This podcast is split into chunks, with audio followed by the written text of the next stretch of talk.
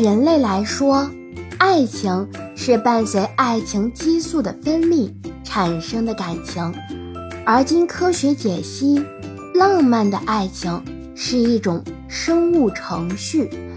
有关爱情的行为都是源于吸引力，通过激素起作用，所主导的所有疯狂的行为，只是为了把基因传递给后代。哎，等等等等等等，这个说的是什么呀？晕死了！这个是一个科学视角啊，听起来呢有一些残酷和无聊呢。简单的说吧，嗯。爱情是两个人为了拥有自己的后代采取的一种行动。嗯，还是不理解啊啊！那我就打一个比方吧，就是假设说有很多台电脑，那么这个电脑就代表了我们生存的地球空间。那么运行在某两台电脑上的软件，好比说地球的某些地区拥有了人类，那么软件通过互联网。呃，互通实现了这个信息交换的能力，好比说人与人之间通过了交通工具，实现了人机互动。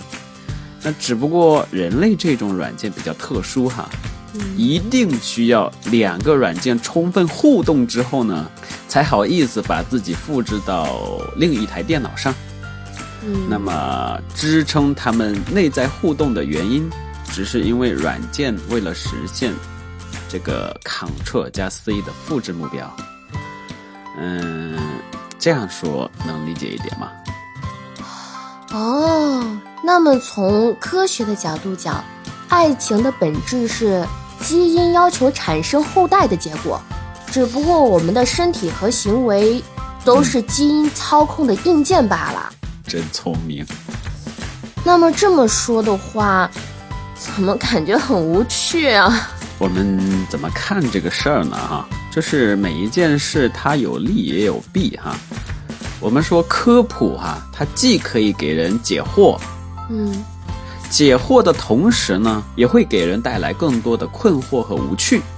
这个呢是正常现象。也有一种比较照顾情绪的说法，来发消息给你了，你看一下。哦，好的，收到了，我来读一下吧。嗯，两个个体。多指人之间的相爱的感情、情谊，也指爱的情感。爱是一种感觉，当你感觉到的时候，你将感受到你从未感受过的感觉。啊，这个是挺浪漫的，不过嘛，总觉得文艺，不，但是不实用那种感觉。这个吧，世界上总不可能完美吧？就好像说，你又要一个姑娘很瘦很苗条，但是呢，又要求她会挑柴，嗯，这个不现实哈。那我们继续读下一条笔记吧。恋爱是两个人互相爱慕行动的表现，在不同时代有不同的定义。现代定义为两个人基于一定条件。和共同恋爱的人生理想，在各自内心形成的对对方最真挚的仰慕，并渴望对方成为自己终生的伴侣，最强烈、最稳定、最专一的感情。在原始社会，爱情是另一种体验，并不是单纯的一夫一妻制。随着社会发展，爱情也在向文明方向发展，种类也越来越多元。